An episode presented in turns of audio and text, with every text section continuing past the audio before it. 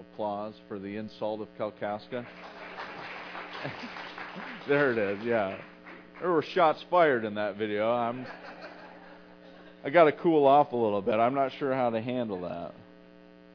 But uh, we are uh, we are starting a new series uh, this morning on on baptism, and we're actually going to spend five weeks on it. Five weeks on baptism. And I know it's like I know what baptism is, and I've been baptized and and all that, but I really have had this on my heart. This series um, uh, for a long time. Very concerned about very concerned about baptism and its place within our discipleship of who we are as children of God.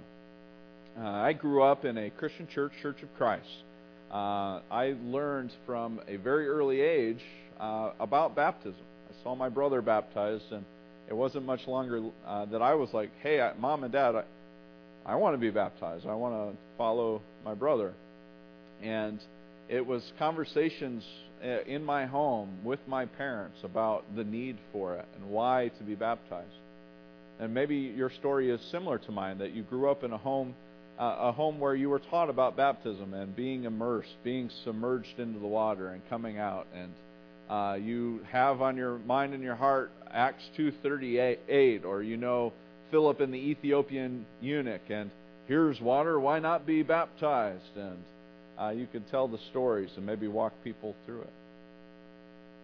But maybe you're also like me, and sometimes you forget about your baptism. Or maybe it was just this thing that, that happens, that we call it an outward sign of an inner expression of what we believe. I'd ask you to show me the scripture verse that says that. I, so I don't mean to challenge, I don't mean to poke and prod, but for me, growing up, the message was you need to get wet because Jesus got wet. You just need to follow him and be baptized because that's what he did. And this sermon series is maybe to push back on just do we just follow Jesus because he got wet and he was baptized? Or is there something more going on in our baptisms? Is there something that affects a change in who we are and how we identify ourselves because we've been baptized? And I know all the arguments, or not all the arguments, but I know the arguments are that once we start saying that it's a requirement, then we start bordering on this sort of, well, is that a works righteous thing? Is this essential for salvation? We can walk into all kinds of messes, and, you know, I'm okay with that. But the most important thing to me is, is that we would leave this series understanding a little more fully what the Bible is actually teaching us about baptism, about what it means to be a follower of Christ and enter into the water and come out new life in Christ. What it means to have Christ and His Spirit living in us, what it means to share with Jesus in His death, burial, and resurrection, what it means for us to be these children of God who walk faithfully with Him. And to remember our baptism is to remember this moment when we decided that Jesus is Lord and King and the Savior of the world and I want to enter into Him, and I want to listen to exactly how He says that transpires.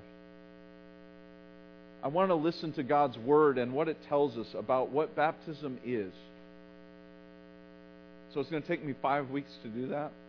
Maybe 20 weeks after that, I don't know. But I have five weeks planned to talk about what it means to join Jesus in His mission, to join Jesus in the body of Christ to join Jesus in the salvation that he gives us, to join Jesus in his life and ministry and what it means for us to be a community of people centered on Christ. And so we'll start where it's an easy place to start Matthew chapter 3. And it, it's a familiar story to us. John the Baptist was out baptizing Israelites. And he's calling them to repentance because the kingdom of God is near. And so I have this one simple question. I think we can all agree, I don't think I need to convince you of this, but we can all agree that Jesus is not sinful. Jesus is not a sinner in needing saved for baptism. So, why is Jesus baptized? What is it that he hears from John that says, Yeah, I'm going to get in on that? What is it that Jesus hears from John the Baptist and he says, You know what? I need to be baptized. And I think the simple answer for us on the on the surface level has always been, well, Jesus is just setting the example for us to follow. I'd like to li- dig a little deeper. Why is Jesus baptized by John and he insists on it? John recognizes what's going on. He's like, "Whoa, whoa, whoa. We got this thing flipped around here, boss." Why is Jesus baptized by John. Matthew chapter 3. In those days, John the Baptist came preaching in the wilderness of, Judea and saying, Repent, for the kingdom of heaven has come near. This is he who was spoken of through the prophet Isaiah, a voice of one calling in the wilderness, Prepare the way for the Lord, make straight paths for him. John's clothes, they were made of camel's hair and he had a leather belt around his waist. His food was locusts and wild honey. People went out to him from Jerusalem and all Judea and the whole region of the Jordan, confessing their sins. They were baptized by him in the Jordan River. But when he saw many of the Pharisees and the Sadducees coming to where he was baptizing, he said to them, You brood of vipers, who warned you to flee from the coming wrath? produce fruit in keeping with repentance. And do not think that you can say to yourselves, We have Abraham as your, our father. I tell you that out of these stones God can raise up children for Abraham. The axe is ready at the root of the trees, and every tree that does not produce good fruit will be cut down and thrown into the fire. I baptize you with water for repentance, but after me comes one who is more powerful than I, whose sandals I am not worthy to carry. He will baptize you with the Holy Spirit and fire. His winnowing fork is in his hand, and he will clear his threshing floor, gathering his wheat into the barn and burning up the chaff with unquenchable fire. And Jesus came from Galilee to, to the Jordan to be baptized by John. But John tried to deter him, saying, I need to be baptized by you, and do you come to me? And Jesus replied, let it be so now. It is proper for us to do this to fulfill all righteousness. Then John consented. As soon as Jesus was baptized, he went up out of the water. At that moment, heaven was opened, and he saw the Spirit of God descending like a dove and alighting on him. And a voice from heaven said, This is my Son, whom I love with him I am well pleased. At the onset, we need to simply just trust that Jesus knew what he was doing. I need to be baptized by you. Jesus has a sense of this is something that God is leading me towards. But then what else is going on? Why is God so well pleased in Jesus being baptized? What's John the Baptist's message? What's he telling everybody to do? Repent. For the kingdom of God is at hand, for the kingdom of heaven is near. John is preaching a message and saying, Listen up, Israelites, something is happening. And we need to turn our attention towards God. We need to wake up and realize that God is up to something good. And we need to respond and repent and turn back to, uh, turn back to Him. Now, John, he's calling out the sinfulness, and he's saying, You have lived sinful lives. He's throwing out great compliments like, You brood of vipers. You know, not the nice, you don't see that on the Hallmark greeting cards, do you? But he's saying to them, We need to respond to what God is up to. So we need to repent and turn towards God.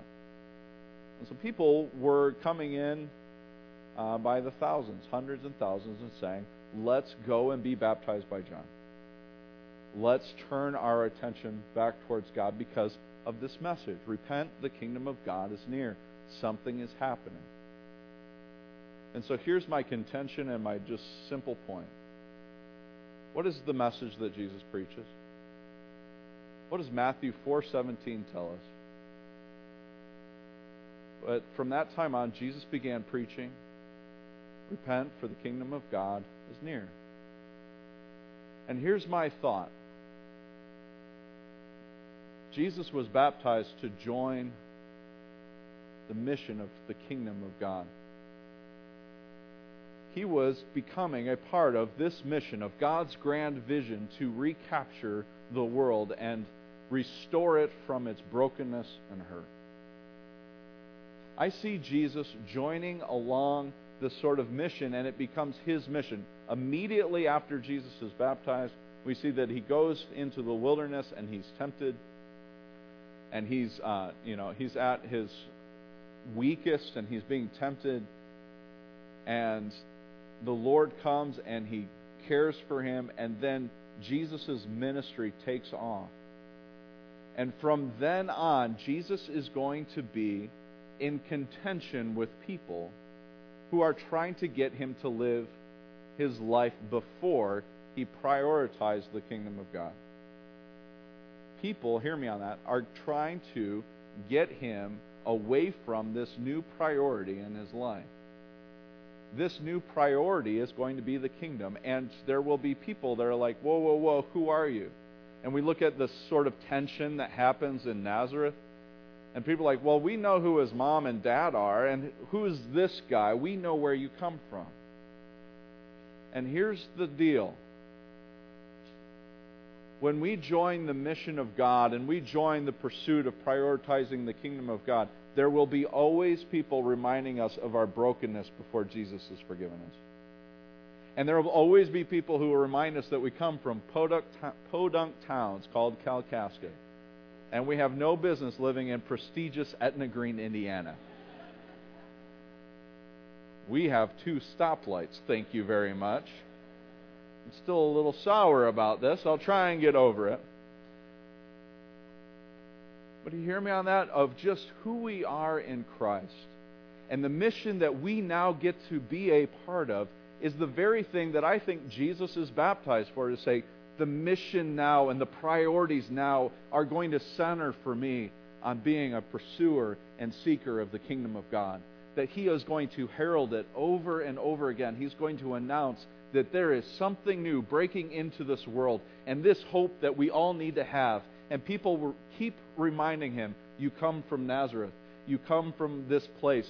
And who are you to say that you are the Messiah and you are the Christ?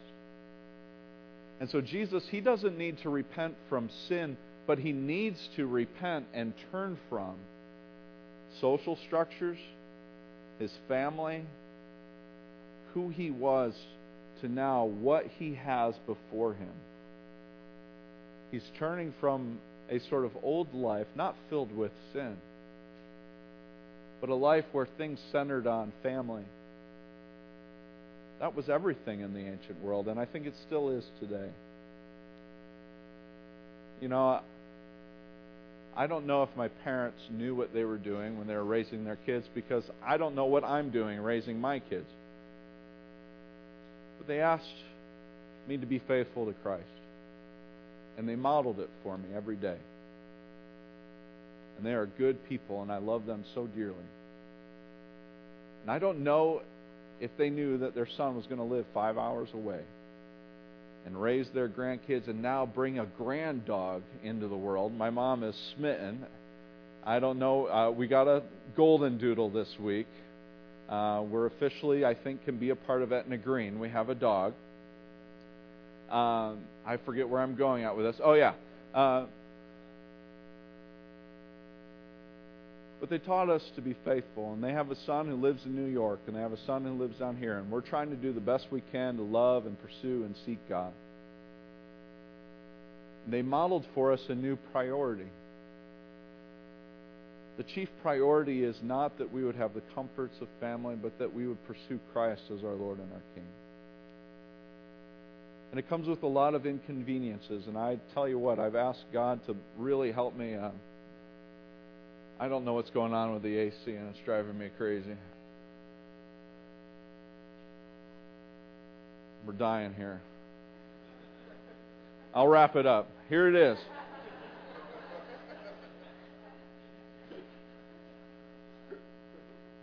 Um, Mom, love me. What's going on, Wendy? Help me out here. This never happens to our guests. Um, the uh,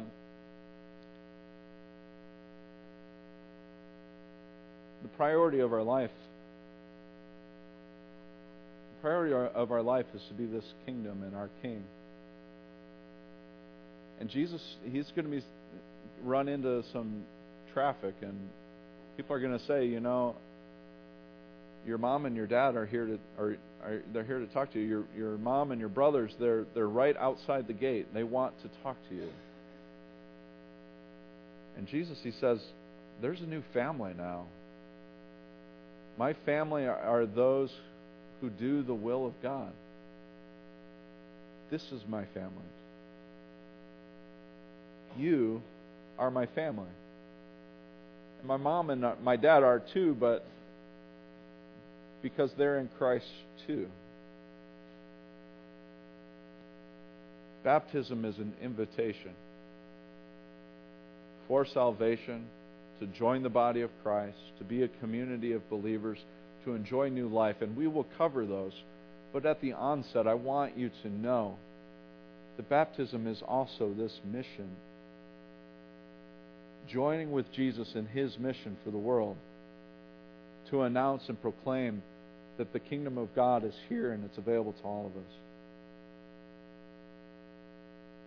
The point of this series is to remember your baptism. To remember this moment that you decided in your life that I'm going to make Jesus the priority. I'm going to make his mission and his purposes my priority. Now, you may have been young like me. I think I was 9 or 10. I don't think I had it all figured out then like I do now. But I've been learning and I've been growing. And I remember that I have this moment in my life where I knew I had this conviction in my heart that said, This is the one I want to follow. And I didn't know what it would bring, but we can trust and know that it puts us on this mission forward of saying, My life is about pursuing this king and his kingdom. And so asking you to recall your baptism isn't to ask you to recall everything that you knew then, but to look at who you are now and saying, Am I joining with the uh, with Jesus movement now? Am I joining in His mission? Am I joining with Him in the pursuit and prioritization of God's kingdom with my life? Do you remember your baptism? Every week I'm going to ask you that. And every week it's going to have a little different angle, but I hope that we will have all of these dimensions of what this was. And it wasn't just following Jesus' example, though that's good. It's joining Him, it's belonging. It's getting this deep sense of knowing this wasn't just some expression of something but that just as the Spirit descends on Christ, the same Spirit is filling us and empowering us and helping us every step of the way. That every step of the way, this is not my human effort, but it is Christ's power and Christ's Spirit in me. Just as Christ needed the Spirit in the wilderness, we need the Spirit every day, living our lives out in contentions with two kingdoms the kingdoms of this world and the kingdom of Christ are in battle with one another, and I need every bit of the comfort of the Spirit of Christ to say, it's okay that you're not right near your mama. It's okay. Because my family is here, and the family is united in the Spirit, and I can get a little bit of strength and comfort in the work that's set before my feet to keep pursuing Christ and His love. And this is true for every one of us who are empowered by the Holy Spirit in our lives. And it is this gift, it's this gracious gift to us to say, You are my family, you are my children, you belong to me. Have my spirit. Be comforted and be given strength to pursue this mission with your life. Do you remember your baptism? Do you remember joining this Jesus movement and saying, I want to pursue Him? I want to be a part of His kingdom. I want His mission to be my mission. It's no longer about me, it's about Him. Friends, do you remember your baptism?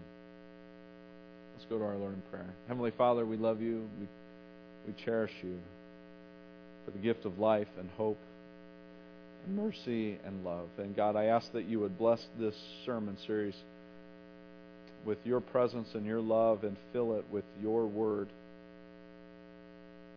God, we see Jesus entering into the baptism waters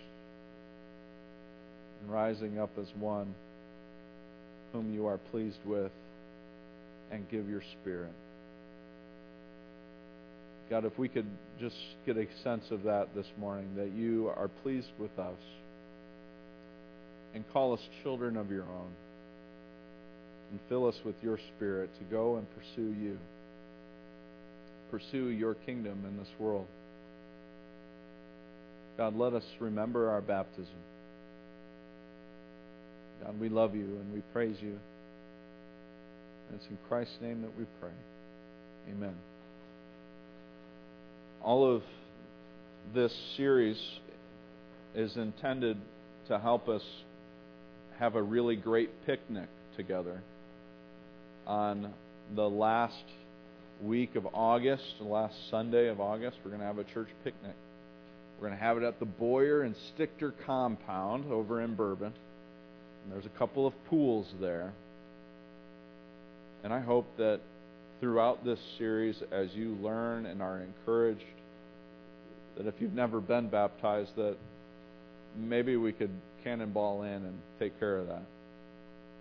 You don't have to cannonball. That's the only way I go into a pool. But whatever you guys do is fine. But throughout it, if it's you haven't made that, that you don't have a baptism to remember, well, certainly this series is pointing us towards solving that. But I hope it's for every single one of us to respond in discipleship. Say, where am I going?